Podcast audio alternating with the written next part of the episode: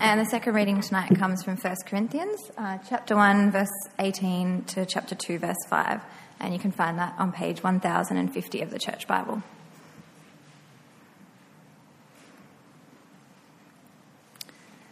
For the message of the cross is foolishness to those who are perishing, but it is God's power to us who are being saved. For it is written, I will destroy the wisdom of the wise, and I will set aside the understanding of the experts. Where is the philosopher?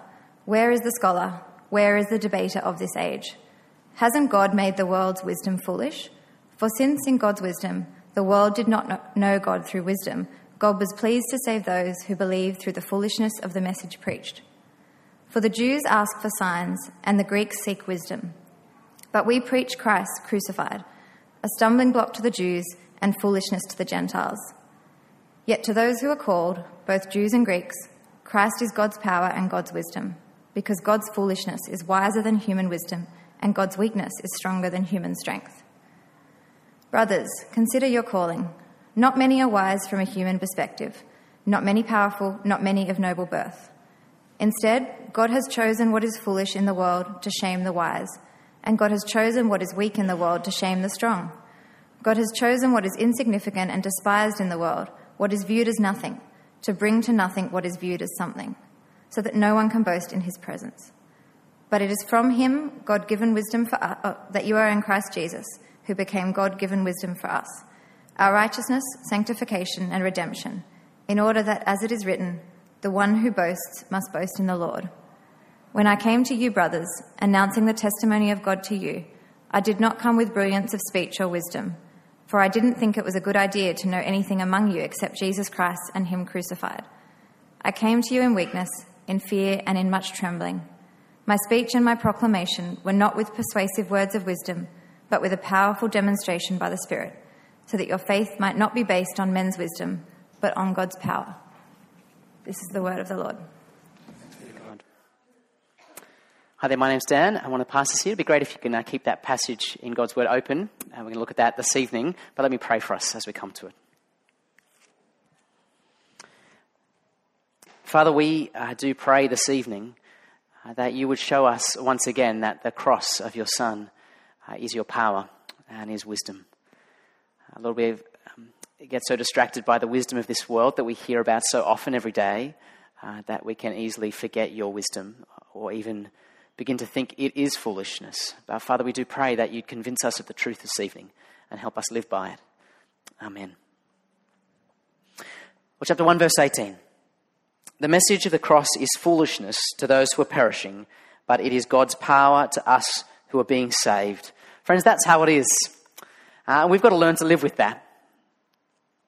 Perhaps you're here this evening and you're not a believer in the Lord Jesus, and you're thinking, that's right, the message of the cross, pretty foolish.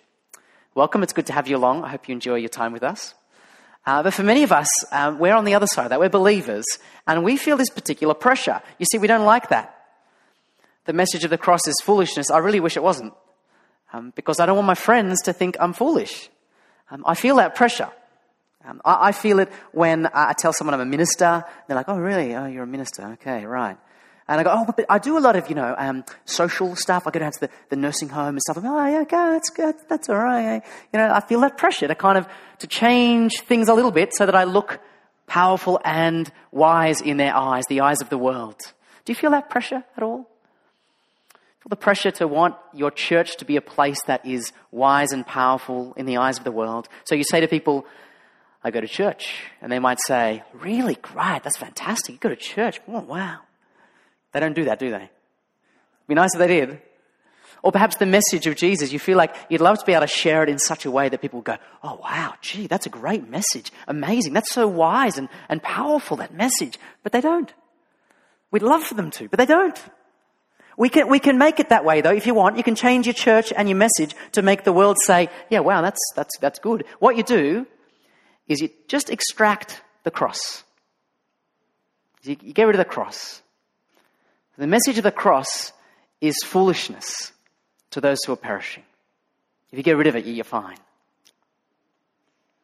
But to those who are being saved, it's the power of God for salvation. Um, so, friends, we can't get rid of the power of the cross. We don't want to get rid of it. But if that is the power of the, if that is the, the message of the cross, that that's at the, the center of, of our church, the center of us as, as Christian people, well, that's going to have some implications. What Paul does in this little section here is he first outlines this, this kind of dynamic that, that, that the message is kind of foolish and weak in the eyes of the world. And then he applies it to two areas of our lives. One is our, our church, and the other is preaching. But let, us start with this, this foolish, weak looking message. Um, I was having lunch with a fellow just a couple of weeks ago, and he asked me, uh, what, what is the thing that you really like about Christianity? What really convinces you about it? Um, and I said, amongst other things, I said, um, it's, it's explanatory power.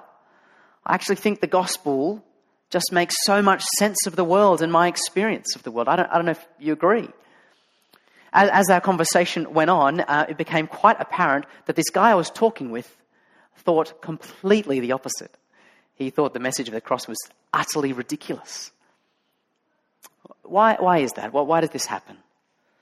It's probably a whole bunch of reasons, but the reason Paul gives here is quite interesting. Um, you look there in verse 19, he says, For, which means he's explaining verse 18. Uh, for, and he gives us this little quote from an Old Testament story. I just want to bring you into the story quickly. It's 732 BC or thereabouts, um, and one of the kings from Assyria is, is coming down from the north to attack God's people, and they're freaking out. The wise leaders of Israel are very worried. Uh, what are they going to do? They could pray. They could pray to their God who, who promised to rescue them. They could pray. No, no, no, no, we're not going to pray. We're not going to do that. We're going to, um, we're going to help ourselves. We'll help ourselves. What we'll do is we'll take it upon ourselves to go to our neighbors. Egypt will kind of become friends with them and they can defend us. That's what we're going to do. And God says about that in Isaiah 29 I will destroy the wisdom of the wise, and I will set aside the understanding of the experts. You see, they've got this kind of, they're in trouble. They've got this self help kind of approach, this self help wisdom. We'll sort it out. And God says that wisdom is it's not going to work. I'll just destroy that wisdom. And that's exactly the same wisdom you've got in Corinth, actually. Uh, Corinth is this place which is, is great for the, um, the kind of upwardly mobile. Um, it's, uh, it's unlike other parts of the Roman Empire. If you grew up in Rome itself and you were kind of born as a lower class citizen, that's it. You'll die as a lower class citizen. Because there's a kind of arist- aristocracy, and you, you, higher classes, you can't, you can't penetrate that. Corinth, on the other hand, was a very young city. It didn't have that established aristocracy. You could come as a, as a, as a low person, but if you were willing to work, uh, you were willing to suck up to the right people and impress them, you could climb the ladder. You could become an impressive, powerful person. And that's what people did. That's what people were doing in the church, actually. They were trying to impress each other, impress the right people, put themselves forward so that they could kind of climb the ladder. Does that sound at all familiar, guys? That, that's our world too, isn't it? We're in a world where it doesn't really matter about your background. You can do it. Believe in yourself. Help yourself. Make the right networks, and you can move up in the world. But God says that kind of self help wisdom, when it comes to God, He says, I will destroy that wisdom. It doesn't have a future with God. When it comes to knowing God, this self help wisdom is out of tune with God's wisdom. Because God's wisdom is the wisdom of the cross, and the wisdom of the cross says, You can't do it. You can't help yourself here. You were so unimpressive to God that He had to send His Son Jesus to die in your place. He was quite willing to do it because He loves you so much, but you didn't help. The only thing you brought to the equation was your sin. You know, you didn't come to Him as a powerful, strong, wise person who was very impressive to God, and God says, I'd love to have you on my team. Jump on board. If you think that's how you can approach God, it's not going to work. Verse 21 says, For since in God's wisdom the world did not know God through wisdom, it tried to come to God with its own kind of wisdom and it couldn't get him. It couldn't know him. So, how do we know God? How, how is it possible? Well, read, let's read the whole verse again. Verse 21 For since in God's wisdom the world did not know God through wisdom, God was pleased to save those who believe through the foolishness of the message preached. We can't approach God with this kind of self help wisdom. But if we come to Him and just helplessly say, I need you, God. I need your forgiveness. I can't do it myself.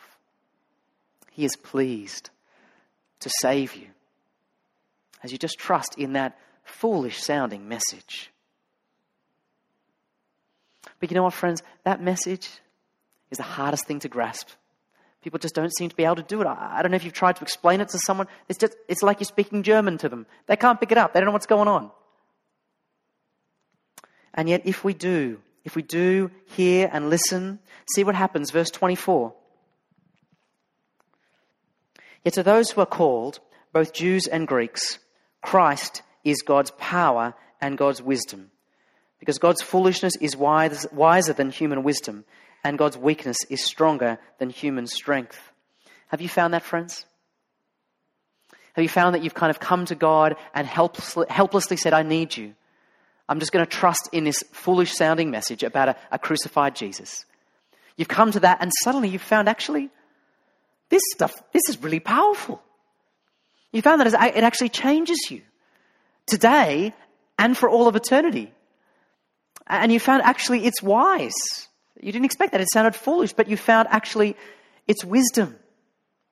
Wiser actually than, than anything in this world. In fact, even the foolishness of God is wiser than this world's wisdom. I don't know if you found that to be your experience. I absolutely have. The wisest thoughts of the philosophers of this world look stupid compared to God's wisdom as far as I'm concerned. I don't know if you found that. Or do you still find the message of the cross sounds foolish? It just sounds weak. You're still stuck trying to self help towards God. I can do it. I'm strong. I'm powerful. I'm wise. Friends, this is how it is. The message of the cross is foolishness to those who are perishing. To those who are perishing. But it is God's power to us who are being saved. Well, here's a few practical little thoughts. If you're going to try to talk to someone about Jesus, don't expect them to be impressed. It's going to sound like foolishness. Here's another thought. If you're trying to talk to people about Jesus and you want to make it really palatable to the self help kind of person out there in the world, you, you could do that by extracting the cross. But that, you've, you've got no power left. Why would you do that? You know, we often think that if we could get the killer argument about the existence of God, then everyone will be converted. It's not true. But what they need is the power of the cross. They need to hear of the foolish message of the cross. They need to throw themselves on that and they'll be saved. It's really strange, actually. You look in verse 22 there. It says the Jews ask for signs. They want these kind of powerful signs. And the Greeks seek wisdom. This is our world is looking for wisdom and power. But we preach Christ crucified, weak and foolish. It's a stumbling block to these Jews and foolishness to the Gentiles. But what happens when they actually believe it? When they actually give up their search for this kind of worldly power and this worldly wisdom, what happens? They come to Jesus and they find exactly what they were looking for only more so. They find that in Jesus, actually, there's the power, there's the wisdom, more than I'd ever imagined before. This is what we find in the gospel. Well, friends, that's the dynamic of the cross. Verse 18. Some are going to see foolish, those who believe are going to see great power and wisdom. And that's the dynamic of our message, and that, that's the kind of core message for Christians. I, hope you realize that. Um, and if that's the case, it's going to affect things. And so Paul goes on from verse 26 to talk about how that is reflected in our church membership. And then a little bit later, he'll tell us how it's reflected in our messengers. But look with me about at our church membership in verse 26. Paul says, Brothers, consider your calling. Not many are wise from a human perspective, not many powerful, not many of noble birth. He's very good at complimenting people, isn't he? He's kind of telling them they're pretty ordinary, really. And I think that's us. You know, our church, maybe there's some impressive people here, but our church kind of looks pretty ordinary. The world looks on in and says, yeah, whatever, you're a bit kind of silly and weak and all the rest. That's how, how you are. And you know what? That's actually on purpose. That's actually how God wants it, strangely, because that reflects the message. Looks foolish. We look foolish. Um, I, um, a while ago, last November, I think it was, or October, I was up in Darwin. Uh, a few of us went up there to run this little youth conference thing. And I was doing some talks. And uh, on, after the Friday night session, I'd just done these talks. It was really hot and humid. And I was talking with someone, one of the kind of the youth that were there. And I saw this other girl kind of come towards us. And um, I'd spoken to her earlier in the night.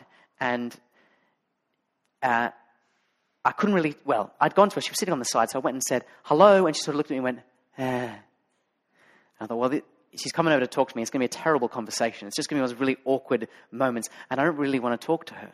Um, and so I kind of thought, well, it's hot and I'm hot and it's humid and I'm tired. I, I really don't want to talk to this girl. And I thought, you know, what, you know what? I, I'm the kind of, I'm the important person here, right? You know, I come up from Sydney to do the talks. I should talk to her, you know. And so she comes walking over. Uh, when I say walking, she's not really walking. She's kind of hobbling a bit. She's quite disabled. And she comes over to me and, and I start talking with her. Um, she's very hard to understand. She's, she can't speak very well. Be speaking a bit like that. Um, and she says to me, um, uh, When I was born, I couldn't walk or talk. But look at me now. How good is our God? And she says that now she speaks before hundreds of people at schools. This is a 13 year old girl, Indigenous girl called Grace. She speaks before hundreds of people, speaking about God's kindness and His love towards her. And she says, I just, I just want to encourage you to keep on speaking the truth. Um, in fact, I want to pray for you. And she puts her hand on my shoulder, and, well, my shoulder like this, and, and starts praying the most beautiful prayer, um, committing us both to God. Um, she prayed, Everything we do is for you, God. We honor you. We love you. And I'm standing there completely ashamed completely ashamed for how I thought of her and how I thought of myself. You know, I've been utterly put in my place by a 13 year old Indigenous disabled girl. God has chosen what is foolish in the world to shame the wise. And God has chosen what is weak in the world to shame the strong.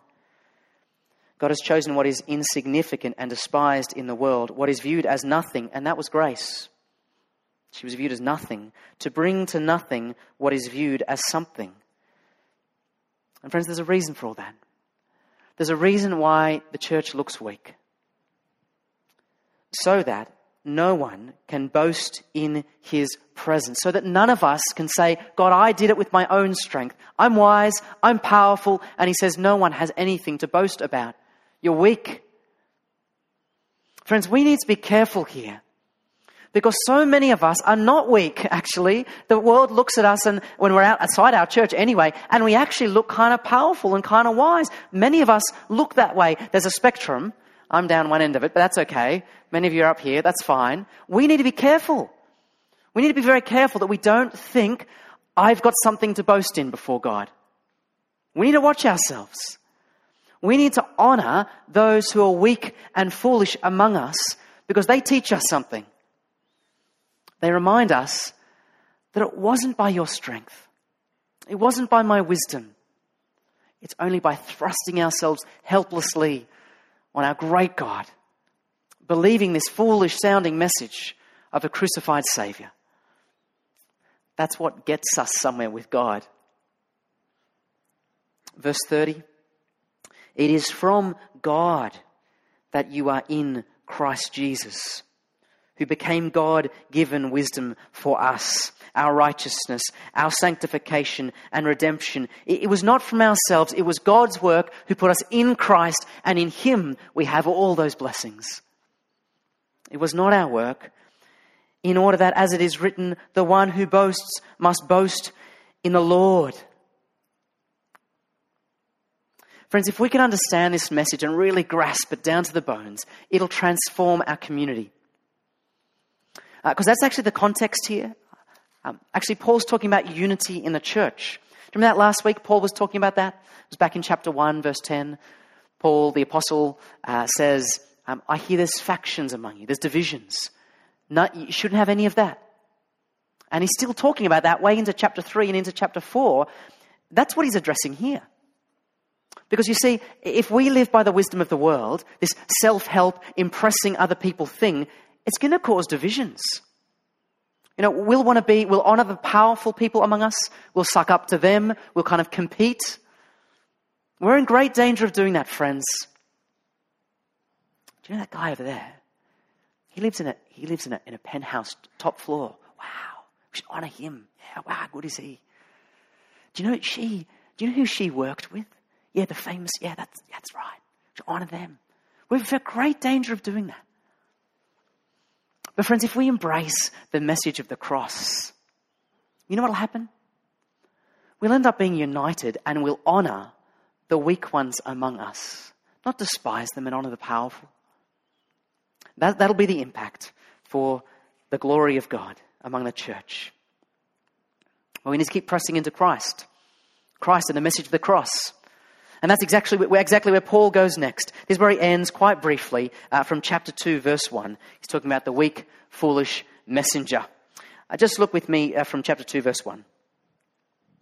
He says, When I came to you, brothers, announcing the testimony of God to you, I didn't come with brilliance of speech or wisdom you know, in Corinth, you could have gone down to the marketplace and heard a bunch of people speaking really impressively, really wonderful speakers. And Paul says, I didn't do any of that. What did I do? Well, verse 2. I didn't think it was a good idea to know anything among you except Jesus Christ and Him crucified. Why not? Well, verse 4. My speech and my proclamation were not with persuasive words of wisdom, but with a powerful demonstration by the Spirit. That is, great change came through the message by the Spirit, so that your faith might not be based on men's wisdom, but on God's power. Paul didn't want his speech to point to himself about, you know, I'm so clever. He wanted to use all of his speaking gifts, whatever it was, to point to Christ crucified, because that's where the power's at. Uh, Andy and I uh, have been speaking about this bit a little bit this week because we find it quite scary. Um, we don't want to speak in such a way that empties the cross of its power, but I don't want you to go to sleep either. You know? I kind of want to be interesting and engaging. Do you guys want that?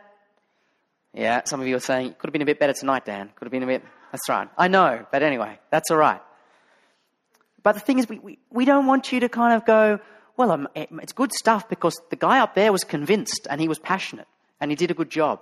I'm, I'm sure of it because he was or something. No, we want you to have an experience of the power of the gospel. That you're actually hit by the truth of Christ crucified and by the power of the Spirit. It does something for you, changes you. People sometimes, not that often, but sometimes say to me, Great sermon, Dan. And I just want to say thanks, but, but what, where was the power? Did it change you? Did it, did it help you see Jesus more clearly? What did it do for you? Friends, we need to see Jesus more clearly. We need to just focus in on the message of the cross. Sounds foolish to the world, I know. Expect it. The message of the cross is foolishness to those who are perishing. Get on with it, get over it. That's how it's going to be. But for us, who are being saved, it's, it's power, it's our wisdom, it's our righteousness the crucified, dishonored servant, now rules on high in power and all wisdom. And we just need to focus in on him. We're going to do that uh, now, actually, in a kind of a symbolic way. We're going to take communion. I'll invite the band to jump up and get ready. Uh, Jesus has given us actually this way of, of just reflecting and remembering what he's done for us. You might remember that on the night before he died, the night before he did that very, very weak looking thing, that was actually the most powerful thing that has ever happened. That night he took bread and after having given thanks to his father, he broke it and handed it around to his disciples and said, This is my body. This is, this is a symbol of my body. It's been broken for you. Take it and eat it. Do this in remembrance of me, that my body is going to be broken so that you can live. And then after the supper, he took a cup of wine, and again, having given thanks to his Father, he gave it to his disciples and said, Drink from this, all of you. This is my blood of the new covenant, which is shed for you and for many for the forgiveness of sins. Do this as often as you drink. So we're going to do that now. We're going to remember the cross. Um, so as we sing this next song, some juice and some bread are going to be passed around. If you're the kind of person who said, Yep, I'm powerless, I can't help myself. I need your help, Jesus. If that's you, please take some bread, take some juice, hold on to it, and we'll eat and drink after this next song. And just as you do it, remember, just look at the bread and look how pathetic it is. Look at the tiny, pathetic little cup. Think of how foolish it looks. And remember, remember the cross. looks pathetic. That's the most powerful thing. The most powerful thing. Please stand, we'll sing together.